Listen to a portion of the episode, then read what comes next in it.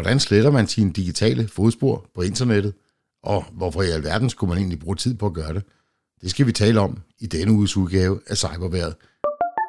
Cyberværet med IT-sikkerhedseksperten Leif Jensen. Har du nogensinde tænkt over, hvor mange digitale fodspor du egentlig efterlader på internettet? Og har du nogensinde prøvet at google dig selv?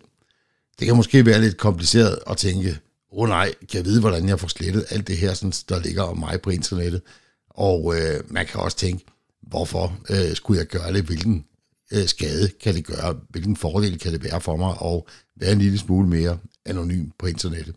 Det skal vi snakke lidt om i dag. De IT-kriminelle, de er rigtig glade for, at du efterlader nogle fodspor på internettet.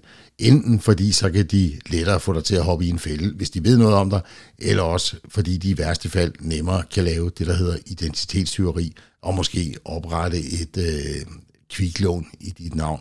De private virksomheder de er også rigtig glade for, at du efterlader nogle fodspor, for så er det nemmere at målerette nogle annoncer direkte til dig, enten på Google eller på sociale medier.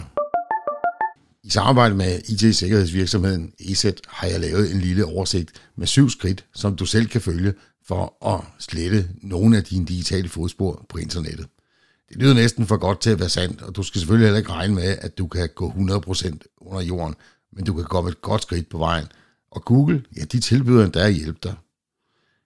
Nummer 1. Start med at google dig selv for at få et overblik.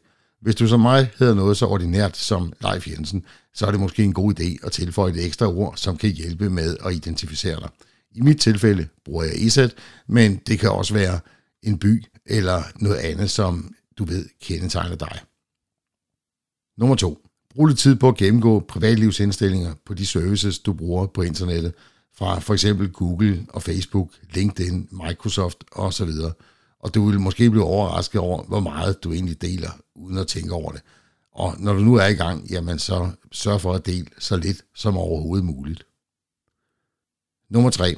Hvis din Google-søgning den viser, at du optræder på nogle hjemmesider, du ikke lige var opmærksom på, så øh, bed ejeren af hjemmesiden om at slette informationerne om dig. Det kan for eksempel være den lokale sportsforening, som nævner dig i forbindelse med et bestyrelsesreferat eller som kontaktperson. Og det kan jo godt være, at der ikke er nogen grund til, at dit telefonnummer og e-mailadresse det lige står ude på internettet sammen med dit navn. Nummer 4. Slet alt det unødvendige. Brug lidt tid på at gennemgå dine gamle opslag på f.eks. Facebook og Twitter og LinkedIn, eller hvad du nu bruger af sociale medier. Og de indlæg, du har oprettet, som måske ikke er relevante mere, dem kan du måske lige så godt slette. Og hvis det er Facebook, vi taler om, så kan du med stor fordel lige ændre opslaget fra at være offentligt til, at det kun er dine venner, der kan se det. Nummer 5. Bed Google og Bing om at slette dine personlige informationer. Her i Danmark, der hører vi under EU, og så kan man faktisk ifølge Googles Right to be Forgotten formular bed dem om at slette den information, som de har opsamlet omkring dig. Og det samme kan du gøre med Bing på Request to Block Search. Nummer 6. Tænk før du taler eller deler. Nu hvor du har fået ryddet op, så husk at tænke over fremtidige opslag på sociale medier. Dem, der ikke behøves være offentlige, dem kan du eventuelt sætte til, at det kun er dine venner, der kan se dem. Og husk lige, når I sidder i bestyrelsesmødet henne i sportsforeningen, at du øh, gør opmærksom på, at du helst ikke vil stå øh, på forsiden af deres hjemmeside med fuld navn og telefonnummer og e-mailadresse. Nummer 7. Er du lidt mere paranoid, jamen så kan du med fordel bruge VPN, når du surfer på nettet. Det hjælper blandt andet med at maskere din lokation. Men jeg indrømmer blankt, det er altså lidt besværligt at bruge VPN sådan til alt, hvad man nu laver på internettet. Så lidt sund fornuft omkring, hvad du deler, det vil være min anbefaling.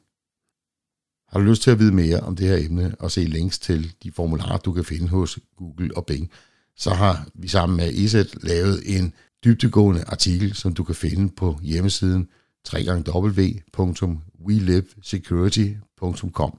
Artiklen den er på engelsk. Det var cyberværet for denne gang. Vi er tilbage igen med en ny cyberværetudsigt igen næste uge. Tusind tak, fordi du lyttede med.